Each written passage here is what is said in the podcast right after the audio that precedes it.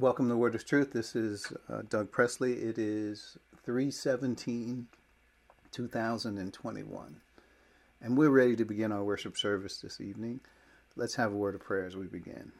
Father, thank you so much for life, health, and strength. we thank you, Father, for bringing us together for this fellowship that we can worship in spirit and in truth. So, Father, special thanks for the news we heard from Fred uh, that he is okay from the accident, and we pray for his swift recovery, and uh, not only his recovery, but all the details of the accident, uh, and that you will work it out for him. Uh, we thank you for those. Uh, also, for Bill, who got his shot today, we're praying for those who are here as well, that they may have opportunity to get their shot from this vaccine, from, for this uh, new vaccine that's out. So, Father, we, we pray that you will give us wisdom and knowledge as we approach your word this evening. It's in Christ's name we pray. Amen. Amen. Amen. Amen. So, we are embarking on chapter 9, as you know. We are getting to it. We'll take a few moments to see if there are any Q&A. We'll take about 10, 15 minutes maybe, see if there's any Q&A for this evening. I will pause.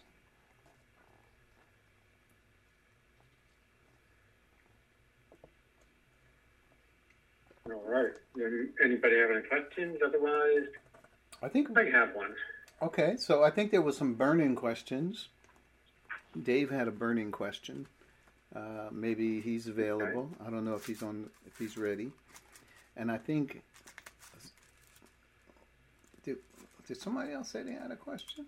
Uh, well, in any case, so we got two, Dwight's and Dave's. Well, but, uh, for for me, you answered the first question I had, and we can talk about the other one about Antioch First Church. Uh, to me, it was very clear. What was what was you know, startling for me was the switch uh, in chapter 11 uh, when, you know, Greeks were not, Greeks and Gentiles weren't allowed into the synagogue. And the apostles, up to this point, looks like they had to go into the synagogue. Uh, but Antioch is the first time they met. And I just wanted to get some elaboration. But that we can talk about that another time. Sure. Um, well, the remember so the just to note, and I'll, I will not take too much time, but just to note there in Acts we have uh, three Pentecosts. Even though we talk about the Pentecost, which is the coming of the Spirit, uh, which happened in Acts chapter two, and we see the aftermath in three. We have the unifying of the church in uh, of to all which would have been Acts chapter 8 for the Samaritans when they received uh, the baptism of the Spirit. And then Acts chapter 10 and 11, we see what happened with Peter and the house of Cornelius, where the Gentiles received the baptism of the Spirit. So what we have is not, even though it was for all people, there was some work that God did in making sure that the church was unified uh, under the apostles' authority. So he, he did it in stages, even though in Acts chapter 2, that was the order of the day. God held back the baptism of the Spirit to certain ones because he wanted to maintain the authority of the church. So I'll say that's all I'll say about it. I'll let I'll let your uh, you comment on it later when you're ready. But uh, so we'll go on to uh, the other question. I know Dave had a burning one. I'm curious to know what that is. So I'll pause.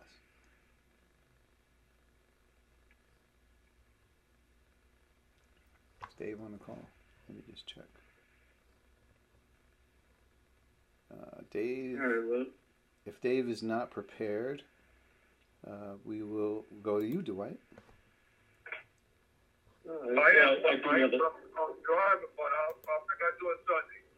Oh, you're driving. Oh, gotcha. Okay. Okay. All right, Dave. Go right ahead, Dwight. All right. Um, simple question, I, I guess. Um, in Matthew 5, concerning the Beatitudes, which we're all familiar with, um, basically those are um, taken from the Old Testament, right? And so Jesus was was basically teaching um, his Jewish audience um, to things that would have applied to them. So blessed are the poor in spirit, for theirs is the kingdom of heaven. Or the, the meek, the meek shall inherit the earth, and the meek are the Jews. Mm-hmm. Um, one of the at the end of the Beatitudes in um, in Matthew 12, he says, "Rejoice and be glad, for your reward is great in heaven. For so they persecuted the prophets who were before you." So I know we've talked about rewards for Christians, uh, believers in the church age, um, and I was wondering if the something similar had applied to Israel. Were there rewards um, great in heaven for Israel, Israelites? Yes, certainly. Uh, I would say that um, when we think about all rewards, they're coming from God who is in heaven. And um, where it, it, I don't know if the, the, question is the location of rewards or the fact that uh, Jews and Gentiles uh, are can be recipients of rewards. Are so I'll let you you say recipients of reward prior to the church age, you mean, right?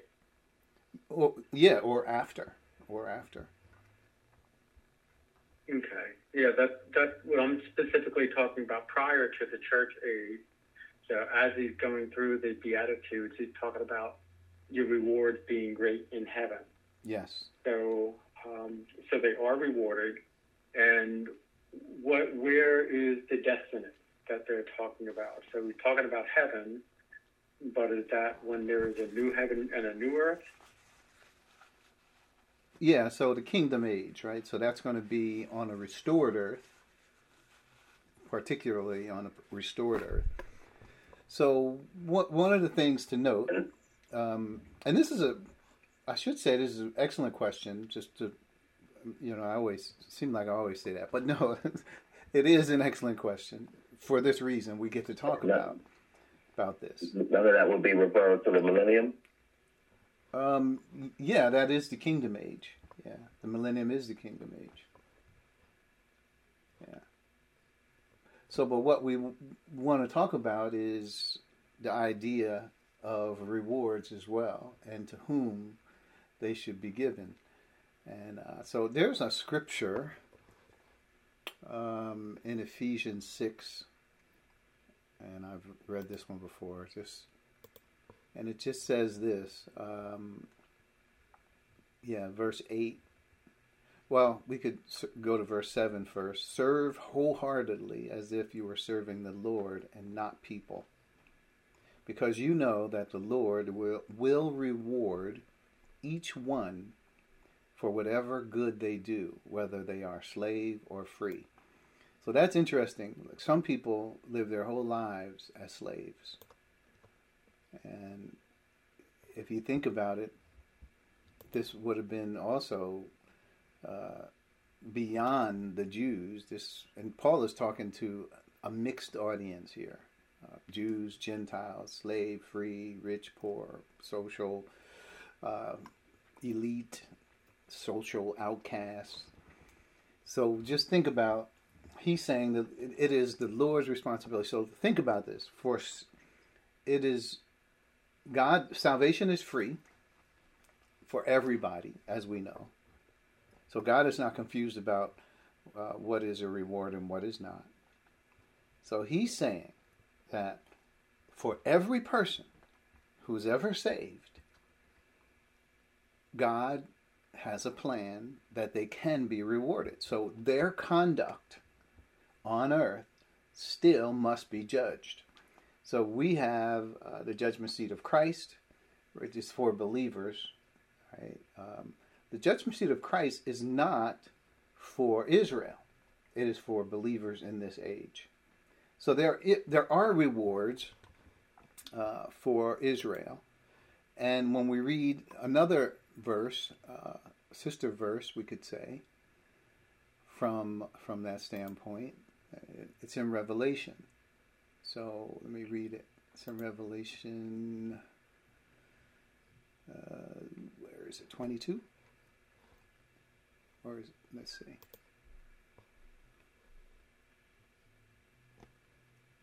Yes.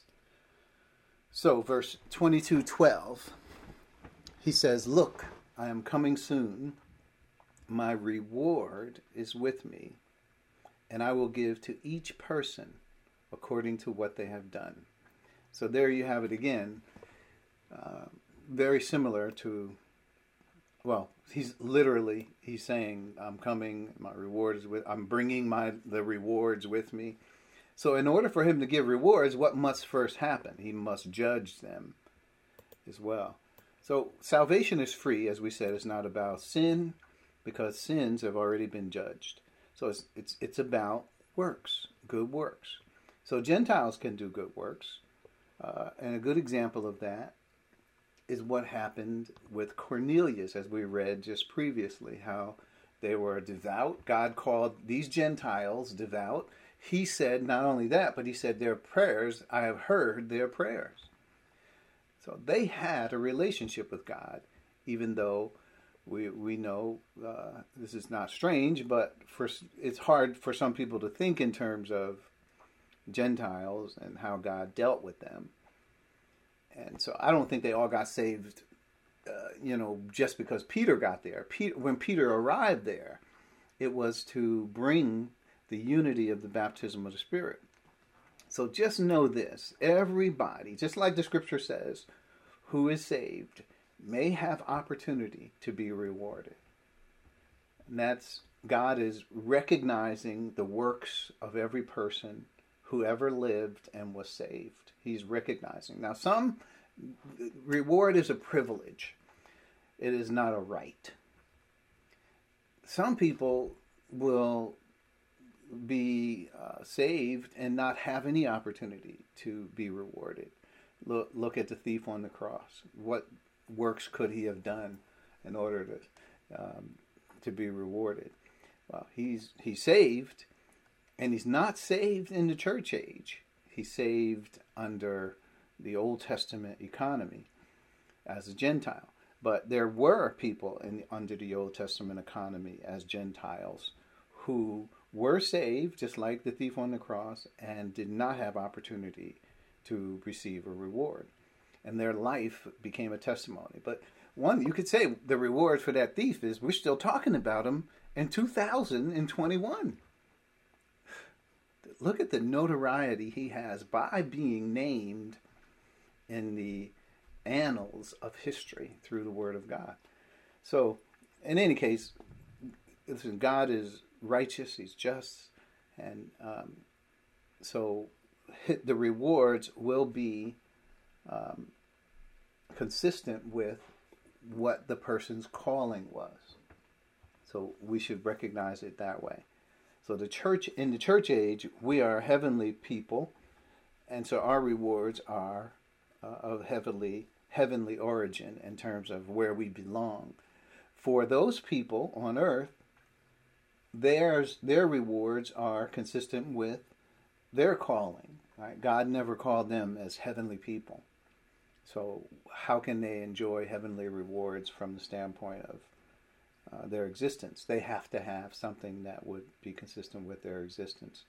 So they're going to have earthly rewards. And even the church, when it talks about us being rewarded, it is because we have fought on the battlefield as well. So what where will our rewards be? they will be on the battlefield. That's where uh, we're consistent. But now, the fact that we're heavenly people, that is our calling. That's where we will exist. So, uh, just as Christ has a dual calling, where he uh, is glorified in his humanity, and he is also he's always been glorified in his deity. There is never was anything that he needed to be glorified. So that was always the case. So he has presence in two realms, you could say. He has a physical presence as well as uh, his presence he always had as God. So, so the reward being with him, the rewards for all people, to me, speak of God's merciful grace and fairness, that he will recognize everyone's contribution and judge what that is. Now, remember, sins had to be judged in Christ, and uh, Christ judged every sin.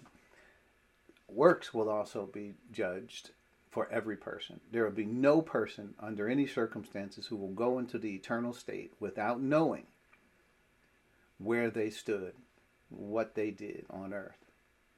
So, this is consistent, I think, with what we have just in 2 Corinthians 5 8 9 says, We must all stand before the judgment seat of Christ, that each one of us may receive what is due him for the things done while in the body. While that's only for the church age, it is consistent that Israel would have the same thought as well. I will pause. Okay. Um, I just wanted a little clarification regarding the timing of the death um, I heard you um, when when Bill chimed in about the millennium, and you said that the millennium is the kingdom age. So I'm assuming that uh, Matthew five twelve, when it says your reward is great in heaven, um, we're talking about at that time there will be reward. But then at Revelation 22, it sounds like no, it's not until the very end that Israel receives their reward. Well, it depends. I mean, that's one scripture I brought. But if you look even before, it talks about those who lived for the thousand years.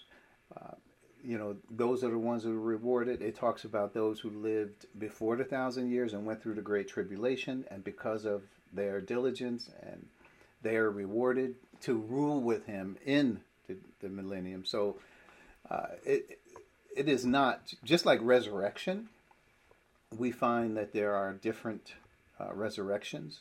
We said that Christ was first, the church second, third would be um, those at his coming will be resurrected, and then tribulational martyrs. Uh, they are going to be resurrected at the end of the millennium. And then at the end of the world, God is going to resurrect those who um, all, and this is the great great white throne judgment. So, and, and those who did not um, are not rewarded as uh, martyrs, or I'm calling them martyrs, but it's remember the 144,000 survive the tribulation. So there's just like resurrection, there are stages uh, when people receive their rewards. So here, where is it in Revelation chapter 20? So it says, um, yeah, I saw th- thrones, and those were. This is Re- Revelation 24. Says, I throne, I saw thrones, and those were seated on those have been given authority to judge. And I saw the souls of those who have been beheaded because of the testimony of Jesus, because of the word of God. They had not worshipped the beast or his image, had not received the mark on his forehead or his hand. They came to life, resurrection, and reigned with Christ a thousand years. So why did they why did that happen for them? Because of their service, right? And and this is the tribulation because th- this is uniquely the time when the uh, beast and the false prophet and so forth are reigning. So in Re- Revelation 25, the rest of the dead did not come to life until the thousand years were ended. So so even though they died in the millennium, and uh, not the millennium, in the in the tribulation. They didn't come to life until after the thousand years were ended. A thousand years is the kingdom age. So so you see that just as in resurrection, it is in stages, and it depends on when uh, those people who are resurrected will be rewarded. Just like when we're resurrected, what's going to be the first thing that's going to happen to us? Uh, then we're going to receive rewards or not.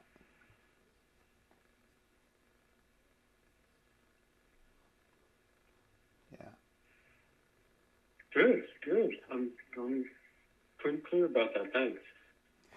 So that's an excellent question, just to understand. And some of it may not be spelled out as clearly as I'm probably trying to make it.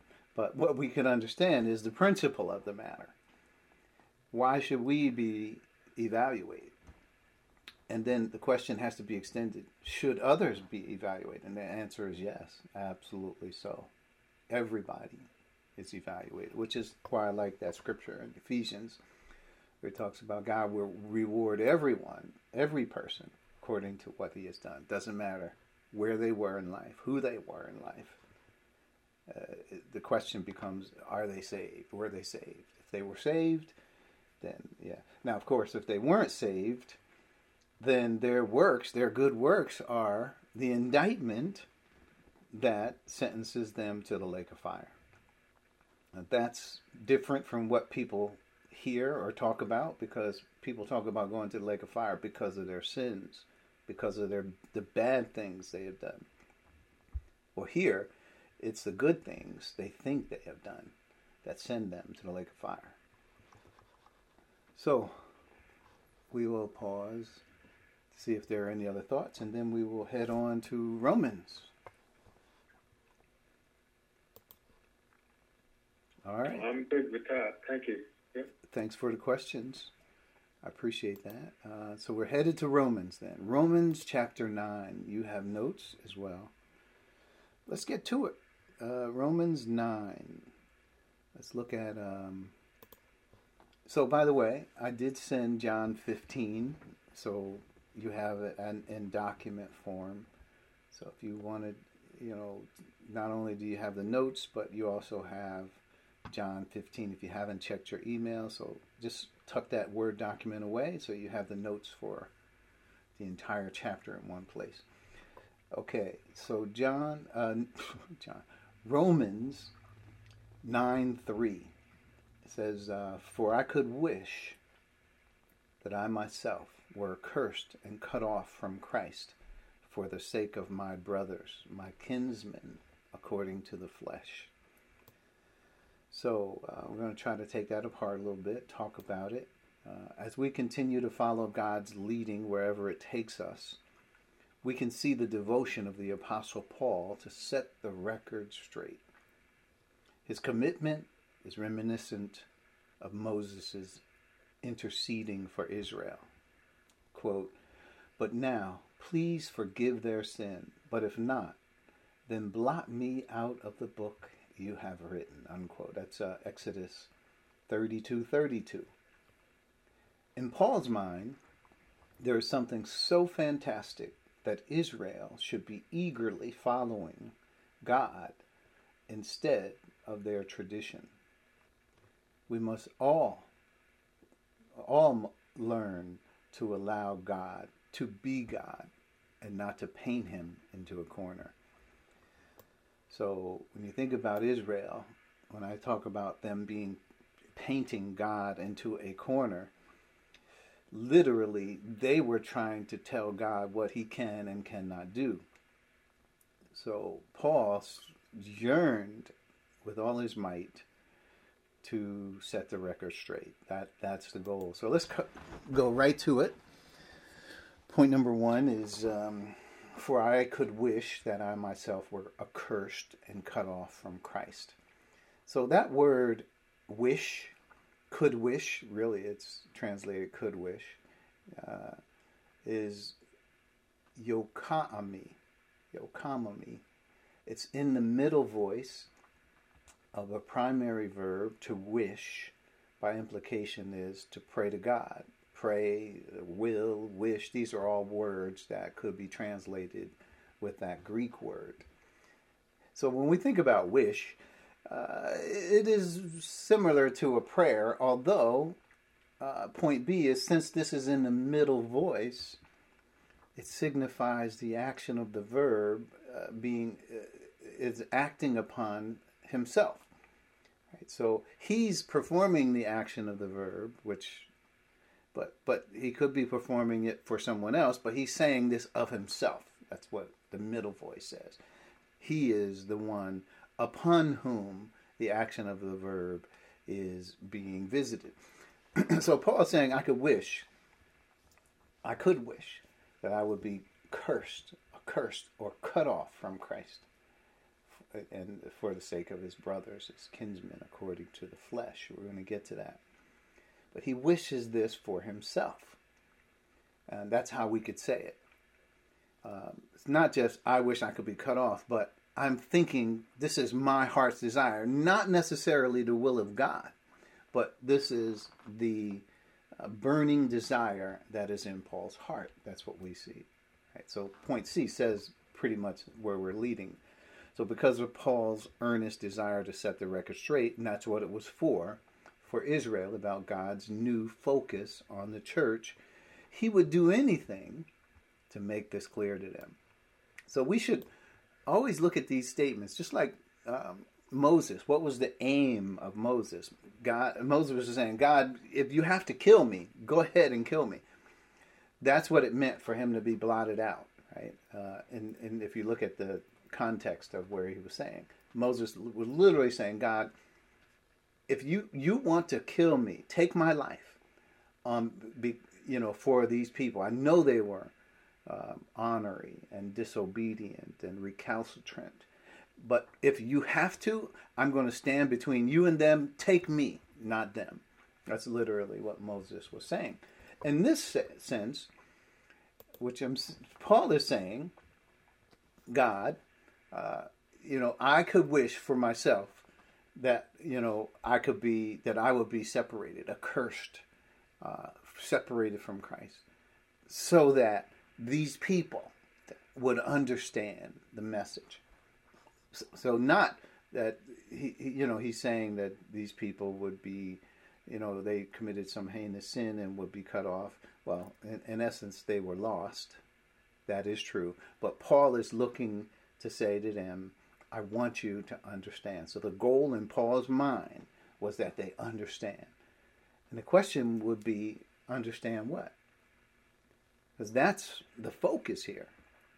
We just came through chapter Romans chapter 8 and the whole focus was on this new revelation that Paul had received from God and it was about for uh, us as sons and the glory that attends us uh, that God planned from eternity past for the church the church is glorious. Imagine that. Israel is saying, you know, we can't move from what God chose for the nation Israel. There's no way we can we can move from that. This is God's will.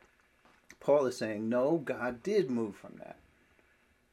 But the understanding is so much more glorious than what anything Israel ever had in the first place. So Paul knows this. He's the one standing in Christ and thinking that Israel is missing the boat. Yeah, this this is really what pains Paul. This is what we talked about last week. On the one hand, he has joy because he's executing the plan of God in the face of persecution. And he knows he's executing the plan of God. On the other hand, he has great sorrow and anguish in his heart because of his people, his brothers who who are he grew up under Israel and he knows who they are. He loves them. So we think about this, and that's where we're getting this. So even though he knows, point D is he knows it is not possible for him to be accursed, and we can read that from Romans 8 1, where he says, There is therefore now no condemnation to those who are in Christ Jesus. Literally, he knows this for sure. So when he's saying, I could wish uh, I could be a curse, um, he's not really thinking that God's going to throw him away. But he's saying that if it were possible for me to be separated from Christ and they to understand, he says, I'd take that. I love them so much. I would sacrifice myself so that Israel could come to this new creation in Christ. So that is what he's saying. That that sounds tough to me. That sounds like a mother who will give her life for her children. And this is Paul saying, I would be willing to give my life for m- the sake of my brothers, and, and that they may come to know Christ. Now, they're not brothers in Christ, they're brothers as far as his kinsmen, right? So we'll, we'll get to that.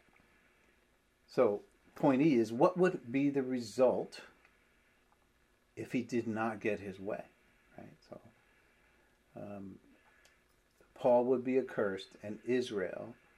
Uh, I'm sorry.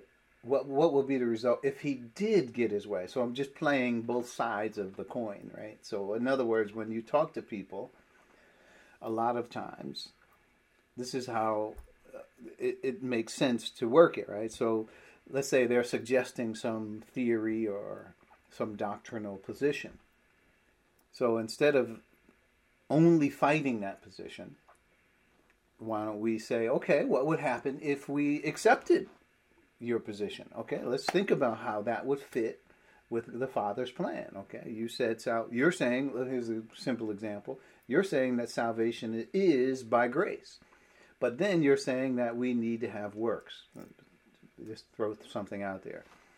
Well, uh, how would that look? How would that fit with what the Scripture says? And then it would have to, right? It wouldn't be consistent with uh, the Word of God. So we would have to show, okay, so if you say that, and it is by works, that means that God must accept uh, a, a, lower or a lesser standard of righteousness because he has to accept the works, of varying works of many people. So uh, we could play that out and we can realize that no, that is absolutely impossible. God would never accept anything less than perfect righteousness, and that's so this is the thought here in this point. What would be the result if he did get his way? Suppose Paul was accursed, right? Uh, and Israel would have a proper understanding of what God's mystery. That's what Paul is saying. He's saying if if it were, if I could have it my way, which I cannot, and I recognize that, but if I could, it's in my heart to want uh, them to come to understand, then uh, what would happen if I could be accursed, then Israel would come to an understanding. And what? What, what does it mean? Just that salvation? No. Of the mystery.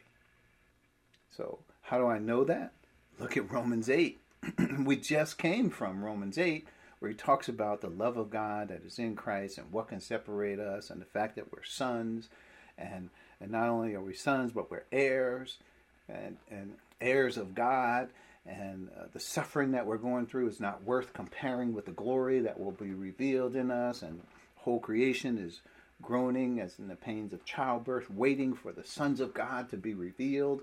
Right? These are all roman scriptures that he dealt with in detail in romans 8 so what what is he pleading with them to understand not only salvation but that they understand the calling and Paul talks about it in Romans 11 as well. He says, uh, Did God cast away his people, which he foreknew?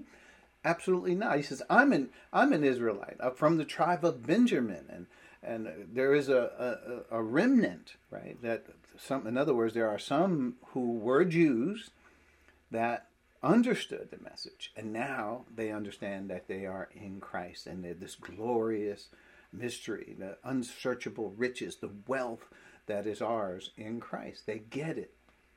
Paul is saying for the Israelites that he wants them to get that, right? They're living, standing right, looking at Paul in the eye, so they certainly can be the recipients of this glorious grace.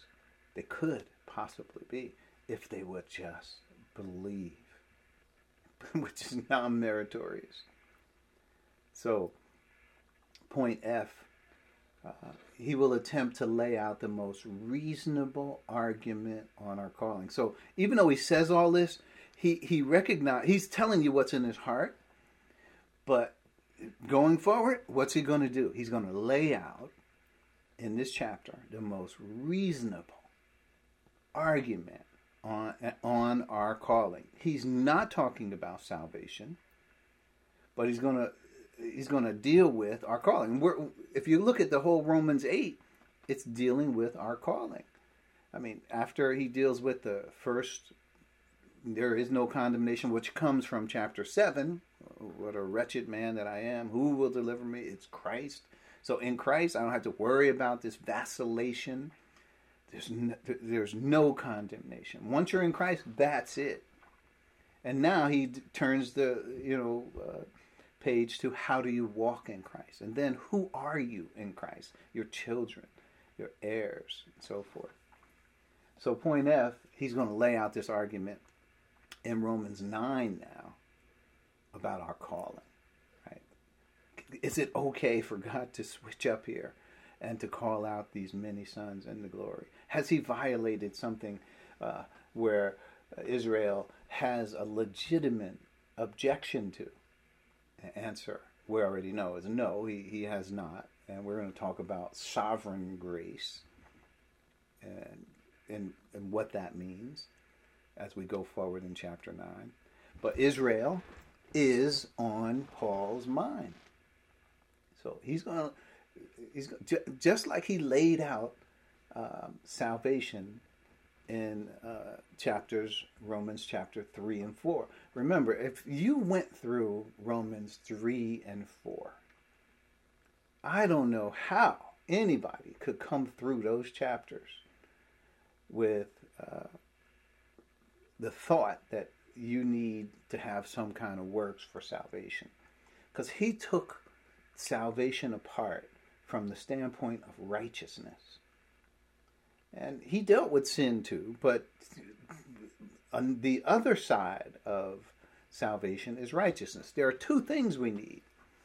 And if we go to 2 Corinthians chapter 5, these are the two things laid out right here.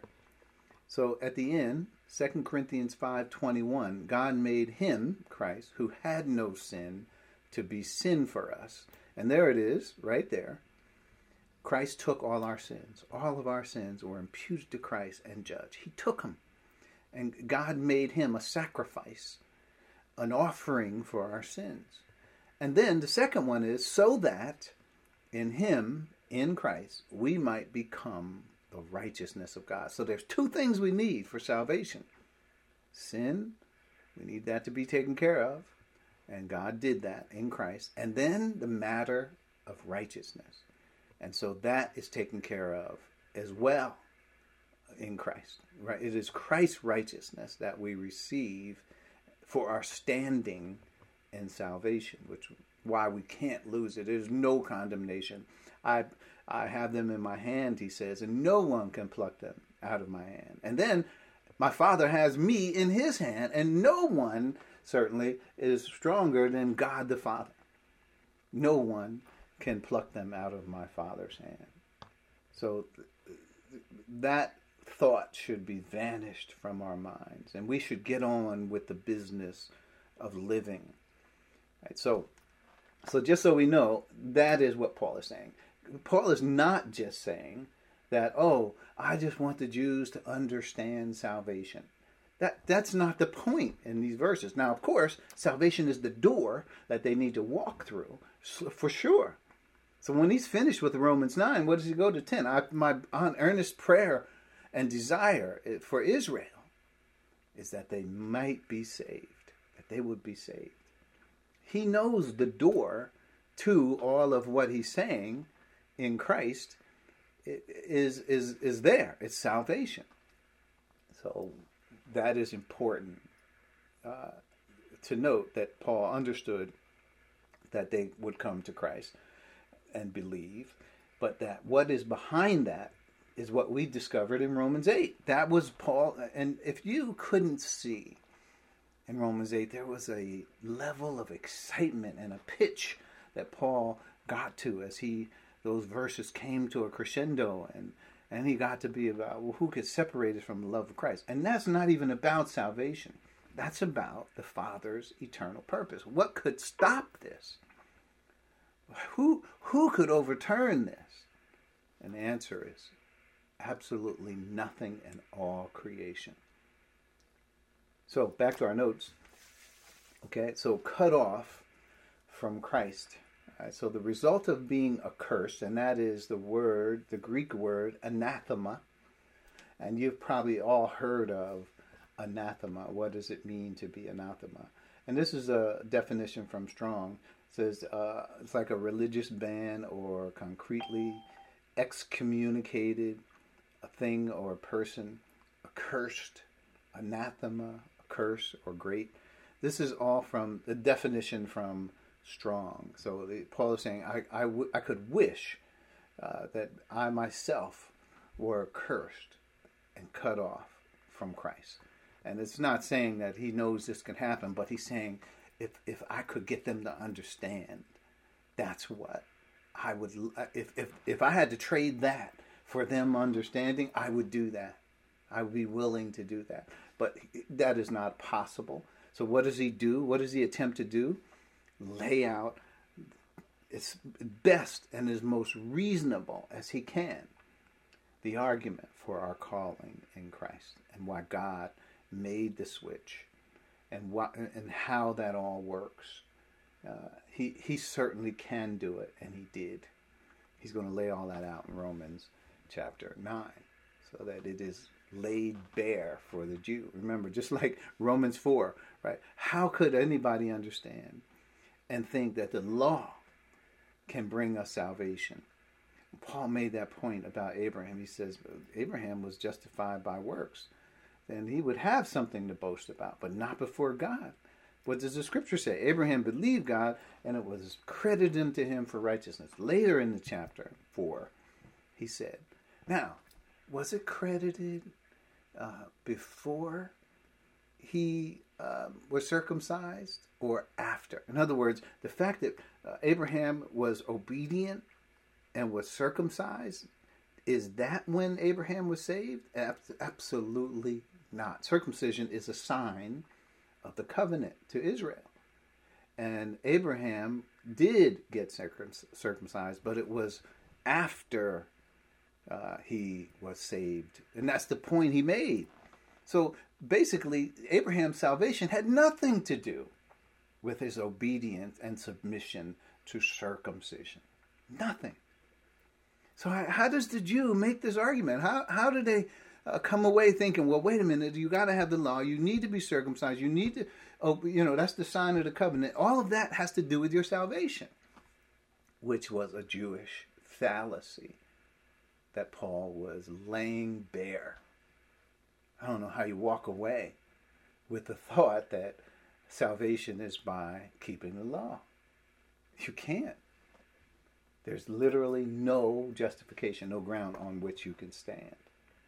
So let's continue in our notes. For I wish that I myself were cursed, accursed, and cut off from Christ. And here, point number two is for the sake of my brothers, my kinsmen according to the flesh. Now he's recognizing it's according to the flesh.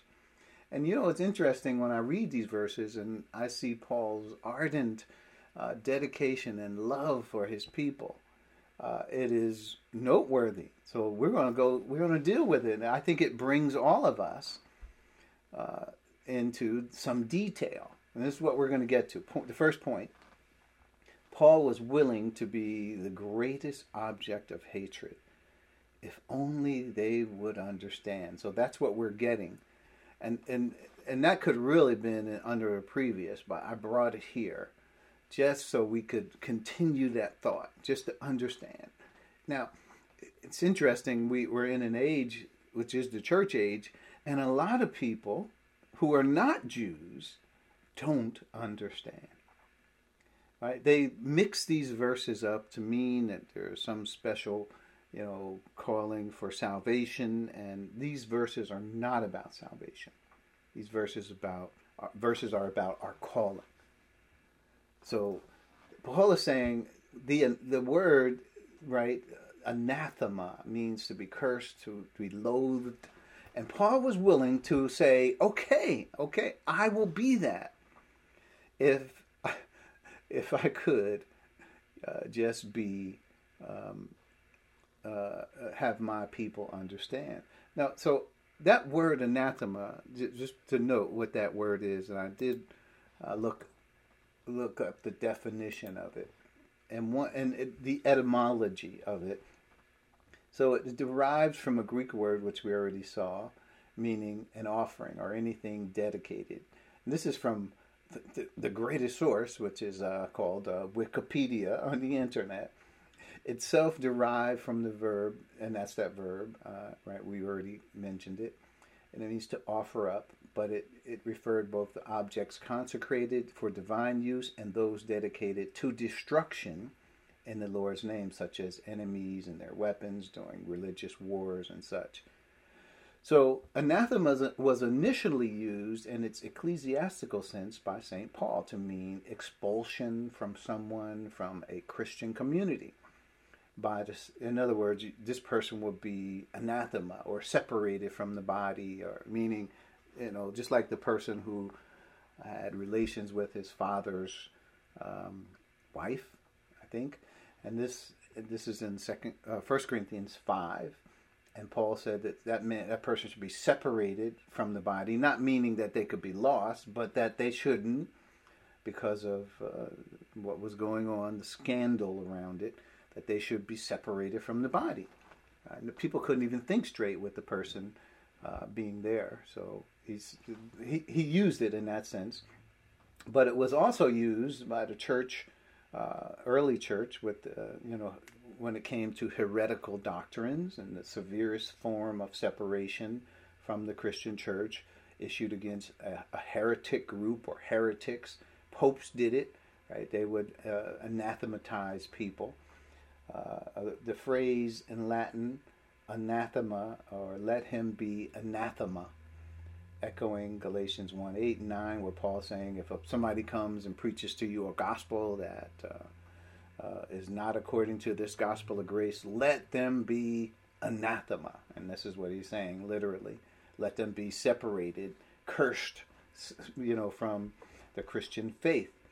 So th- there's other examples, but I just wanted you to get the idea of what anathema was. So when we're back to our notes here, um, and, and I say, I make these points, Paul was willing to be the greatest object of hatred ostracized, separated, right? All those things. If only they would understand. So just think about what he's saying along those lines. Point B even though Paul was in Christ, a new creation, he was motivated, and this is the quote that we have from Ephesians 3 9 to make plain to everyone, not just Gentiles. And he, he knew one of the calling was to that he would have to go to Gentiles. But for him to go to Jews, well, it was the most natural thing in his mind. But but so verse um, verse eight says, uh, "To me, this grace has been given to preach to the Gentiles the unsearchable riches of Christ."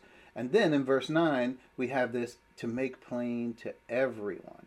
So everyone he already talked about the Gentiles in verse 8. Who's everyone then? That would be Jews, and as we find in verse 10, and the principalities and powers in in the heavenly realm. So those are angels. So it's not just uh, the fallen angels, it's to elect angels, it's to angels. So everyone includes Jews, Gentiles, and angels. So that's who we find Paul is ready to make this mystery, the administration of this mystery, which for ages was, uh, ages past, was kept hidden in God, who created all things. So you have to say none of those groups knew anything about the mystery, whether it be Gentiles, Jews, or angels. It was, and so who else is left? Nobody. It says it was hid in God. Those are all the rational creatures there are. Jews, Gentiles, and angels. And now we have a, this new body that is the church. So it is our objective to make it plain to everyone. So listen, this is what we've been talking about. Paul's desire to make it plain, to to let people know how this works because of the glorious nature, the unsearchable wealth that attends this mystery. God hid it. It's special. if you didn't think of yourself as special, you ought to. And you really are. I mean, from the things that are said about us in Scripture, how can we not? How can we not? How can we think of ourselves as earthly anymore? We, Jesus says, they are no longer of this earth. they are not of this world any more than I am of this world. Right? Christ lifted us up, and we were seated with him in the heavenly realms in Christ Jesus. This, this is where we sit. This is the far above all principality and power and dominion and, and any name or title that can be named in any age or any future age. This is where we now belong. This is what God has done for the church. This is not done for any other creature whatsoever from the hand of God. This is unique. So we, yes, we're special. I'm not being arrogant to say that. I'm only being cognizant of what the scriptures have said about me. And guess what? I happen to believe them. I believe God when He says He did this for me. Yeah. So, point um, that's point B. Point C. Our understanding is greatly enhanced by the apostle going to this level of detail. Now just think about it. Uh, for Paul to have gone to this length. And in other words, he didn't stop and say, okay, well, salvation, we got enough on that. He says, let me show you the other side of salvation, the righteousness of God and how it all, all works out. And that's what we, we saw about how uh, there's not no one's righteous, not even one. After he went through this whole thing about how the Jews think they're righteous because they got the law, and they said, "Well, if I do things by the law, then I'll be justified by the law." And they had that reasoning, but that was all wrong. Paul says, "Let me tell you, there is no one who is righteous, not Jew, not Gentile, no one." So, and we got that understanding, and wow, when we got that, we said, "Man, it doesn't even matter about the law." That's what grace is. And now he's showing bare knuckles when it comes to our calling in Christ and what it means, how glorious it is. So for for us, right, he, he's not talking to us per se, although we glean so much detail from what he's saying to the Jew. And the fact that we can understand that, the fact that we can apprehend that information is, is even a greater benefit. It, it, it enhances our understanding to another level of detail. So Colossians 1, 28 and 29, I want to, what's our time? Oh, we got a little time. Colossians 1, 28 and 29. Let's look at that. So it says, and well, we should know he's talking about the mystery here uh, to them, verse 27, as God has chosen to make known among the Gentiles the glorious riches of this mystery, which is Christ in you, the absolute confidence that we will be glorified. Absolute confidence of glory. So this is verse 28. He, who's he? Christ, is the one we proclaim. Now, so so he just told you about the mystery and what his goal was to make it known, right? So then he says, He is the one we proclaim, admonishing and teaching everyone with all wisdom, so that we may present everyone fully mature, notice, in Christ. Not in Israel, in Christ. That's that's the goal. I mean, making it plain. So not only do are we called to this, but the, the goal, the richness of our calling is that we understand it now while we're on the ground, while we're on this side of the judgment seat of Christ, that we come to the full knowledge of the truth. That's the goal. It's Paul's goal to make it plain. If you get to this place where you're fully mature in Christ, believe me, you have this hope. You have this hope in burning in your soul we who have the first fruits of the Spirit, we eagerly desire, right? We, we groan inwardly, waiting patiently for the adoption, the full adoption to sonship. So th- this is what he's saying, fully mature in Christ. And verse 29, to this end, I strenuously contend. Contend means struggle, can fight, wrestle with but notice what he's wrestling with all the energy Christ so powerfully works in me. So that energy does not come from Paul, it comes from God the Holy Spirit, the Spirit of Christ that is inside of Paul, just competing with those who don't understand, that they will understand, that they will he will wrestle with them until they get it, till they understand it. Right? This to this end. That's his work. That's what he's working on. So whether it's the Jew, whether it's the Gentile, yeah, his goal is there, and this is his dedication. Right? This is this is Paul's dedication to this. That level of detail that he goes through to help the Jew understand, even the Jew, and, well, certainly the Gentile, but wow, uh, the Jewish mind, right? These were the people of God. These were those who were called and chosen and all of that. And he goes to this level of detail to make sure they understand how God is leading in this new age. So, point F, point, no, no, no, point E. Paul loved his kinsman. Right? That's the word kinsman there, you have it in Greek, but it means it's like a relative by blood, by extension, a fellow countryman, cousin, kinfolk, kinsfolk, right? Kinsman. You could say that's Paul's people. He's when he says it's his people, it's like family. It's like we talk about relatives and where we came from, right? But notice uh, that love that Paul had for them was certainly, this is point F, certainly not reciprocal. And Acts chapter 23, 12 through 28, we won't read the whole thing, but you can. I would just point out some of the, the noteworthy comments here. Acts chapter 23, um, here it is, 23. And let's look at, start at verse 12. So it says, The next morning, some Jews formed a conspiracy and bound themselves with an oath not to eat nor or drink until they had killed Paul.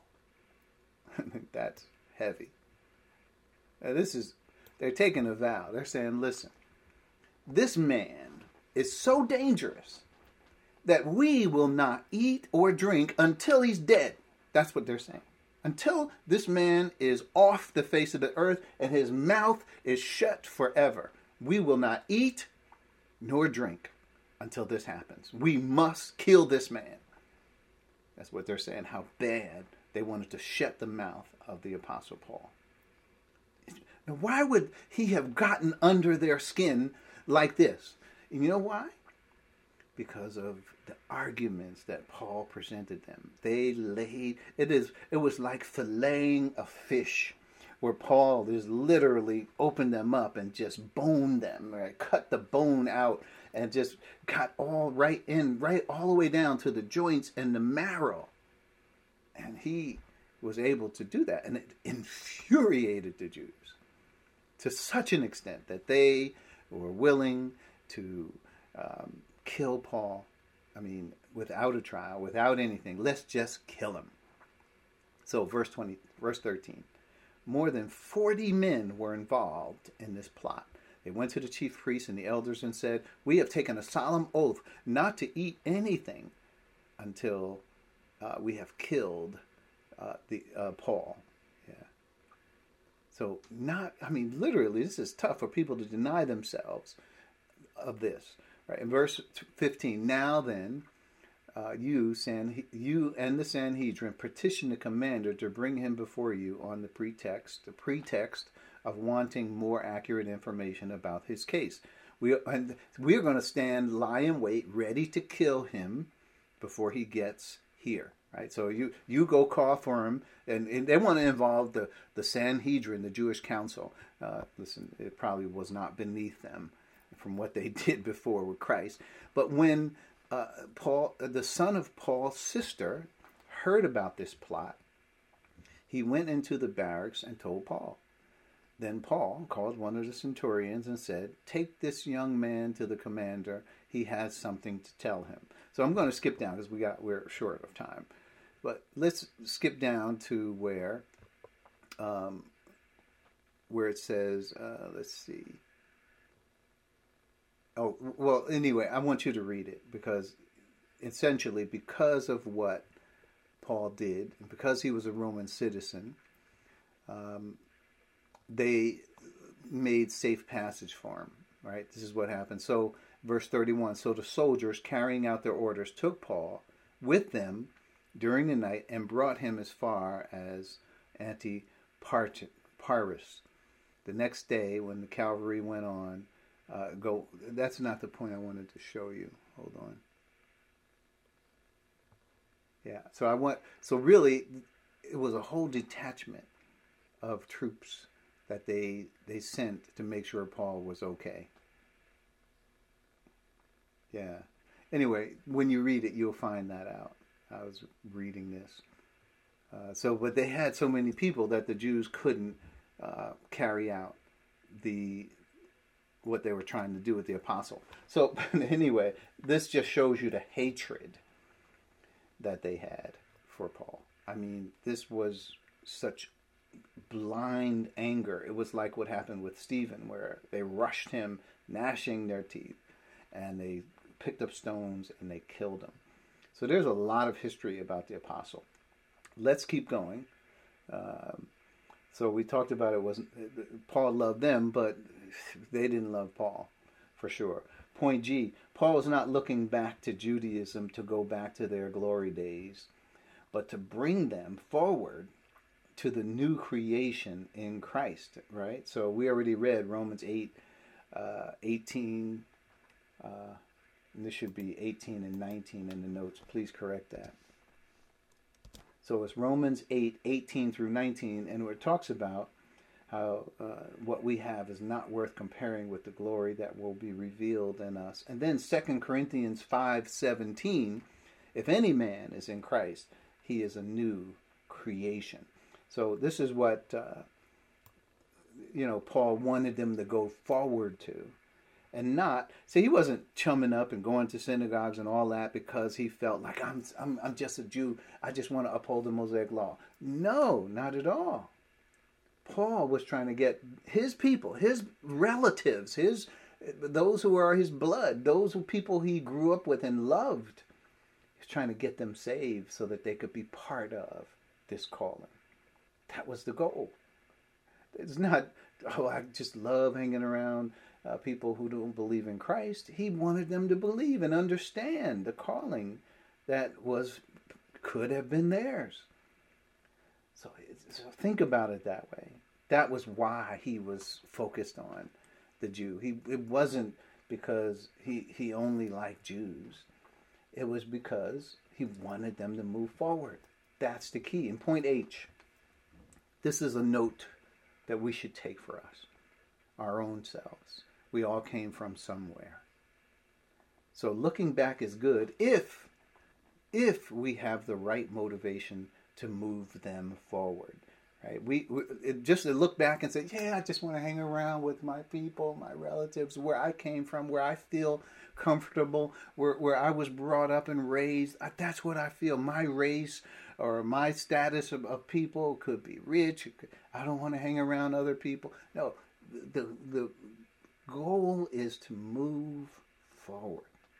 And it's certainly okay because where are you going to witness to? You're going to witness to the people that you love the most, right? The people you came from, where it could be your mother, father, sister, brother, relatives, friends that you've grown up with, that you've known. Certainly, you want to witness to them. Certainly, you, you want them to be saved. You want them to enjoy the benefits of all the things that we have been discussing. And, and you would do anything to get those people saved, to help them to be saved. That's the, that's the goal. But remember, so looking back is not just chumming uh, with them or, or rubbing shoulders with them, it is to bring them forward. And if you look at the apostle, uh, his whole desire, like in 10, he says, My heart's desire and prayer to God is for Israel, that they may be saved. It is to move them forward. Yes, he was raised in Judaism, but he says he counts it all as loss, that I might be found in him, not having a righteousness which comes from the law, but a righteousness which is by faith in Jesus Christ. That's in Philippians 3. So Paul understood. So we all, like I said, we all came from somewhere, but that is not where we're going. We are not of this world. All of those things that we've been talking about, that eye has not seen, ear has not heard, all of it is true. That's who we are. And if we want others to come to the knowledge of the truth, then that is what we need to be about when it comes to our witness in this world. Let's bow our heads as we close. We'll continue with the thought of this next week. Thank you, Father. What a privilege and honor it is to be able to serve you on the battlefield. it is one way we can say, Father, we love you. We want to uh, follow your plan. We want to uh, accept the lordship of Christ over our lives, that he might manifest and be alive in us, that he might live his life through us in this world. It is in his name that we pray. Amen. Amen. Amen. Amen.